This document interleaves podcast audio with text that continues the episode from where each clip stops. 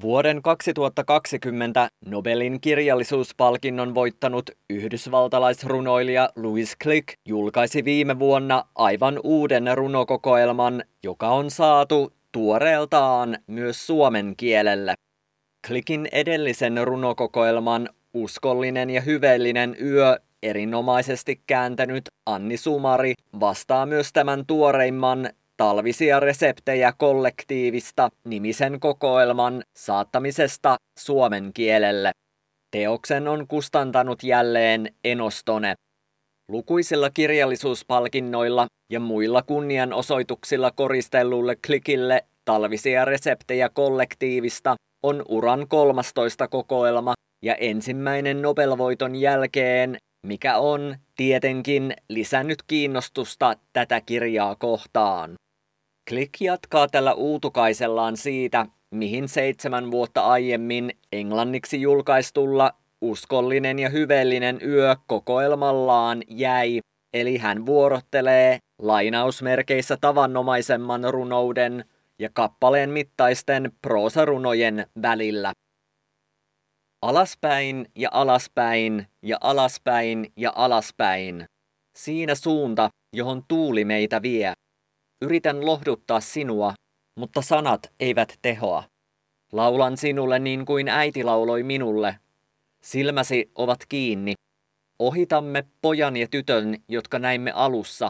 Nyt he seisovat puisella sillalla. Takana voi nähdä heidän talonsa. Menettepä te lujaa, he huutavat meille. Mutta ei, tuuli vinkuu korvissamme. Kuulemme vain sen, ja sitten me vain putoamme. Talvisia reseptejä kollektiivista on vain 15 runon kokoelma, mutta sen runot ovat sitäkin painavampia. Kuten aina, Click kertoo kirkkaasti totuuksia läpikuultavissa runoissaan. Hän uskaltaa tarkastella vaikeita asioita, sellaisia, jotka mieluummin sivuuttaisimme niin pitkään kuin mahdollista. Kuolema, kuolevaisuus tai jonkinlainen päätös ovat liki poikkeuksetta läsnä talvisia reseptejä kollektiivista kokoelman runoissa. Click on jälleen siis elämänkokoisten ja etenkin mittaisten kysymysten äärellä, ja hän tai hänen henkilöhahmonsa käyvät runoissa keskustelua milloin siskon, äidin, ovivahdin tai kenties lukijan kanssa. Edessä hämöttävä loppu, kenties kaikkein lopullisin, on tämän kokoelman punaisena lankana. Lopun lähestyminen ahdistaa ja aiheuttaa kenties myös epätoivoa, kuten runossa nimeltä lause. Kaikki on loppunut, minä sanoin. Mikä saa sinut sanomaan noin, siskoni kysyi. Koska, sanoin, jollei se ole loppunut, se loppuu pian, mikä johtaa samaan tulokseen. Ja jos näin on, ei ole mitään järkeä aloittaa edes lausetta. Mutta se ei ole sama, siskoni sanoi, tämä pian loppuminen. Yksi kysymys on jäljellä. Se on typerä kysymys, minä vastasin. Väistämättömän lähestyminen saa myös pohtimaan omaa kuolevaisuutta, ei ainoastaan konkreettisessa merkityksessä, vaan myös inhimillisenä kysymyksenä. Mitä meistä jää jälkeen, kun tiemme päättyy ja kuolema korjaa? Click pohtii tätä ikuisuuskysymystä runossa Yöllisiä mietteitä, jonka runon minä aloittaa näin. Synnyin kauan sitten. Elossa ei ole enää ketään, joka muistaisi minut vauvana. Click muistuttaa, että osa meistä on jo kadonnut jopa meiltä itseltämme siinä vaiheessa, kun ei ole ketään enää muistamassa aikaa, jota itse emme kykene muistamaan.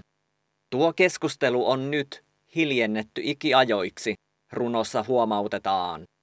Ajatus saa nöyräksi, aivan kuten vaikkapa tähti taivaan tarkastelu tai yksinkertaisimmillaan, aivan kuten elämä.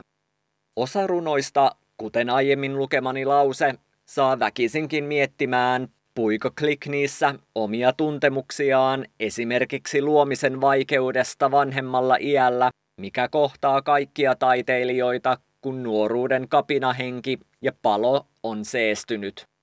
Proosarunoissaan, kuten kaksiosaisessa kuoleman kieltämisessä, Klik kuljettaa lukijaa läpi selkeän, johdonmukaisen narratiivin, ja näitä runoja lukee kuin herkullisimpia novelleja.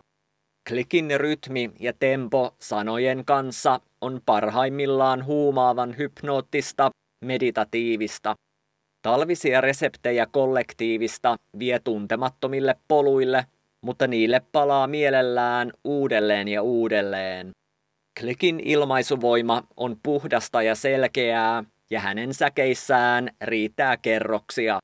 Petollisen yksinkertaisen ilmaisun alla piilee syviä ajatusuria.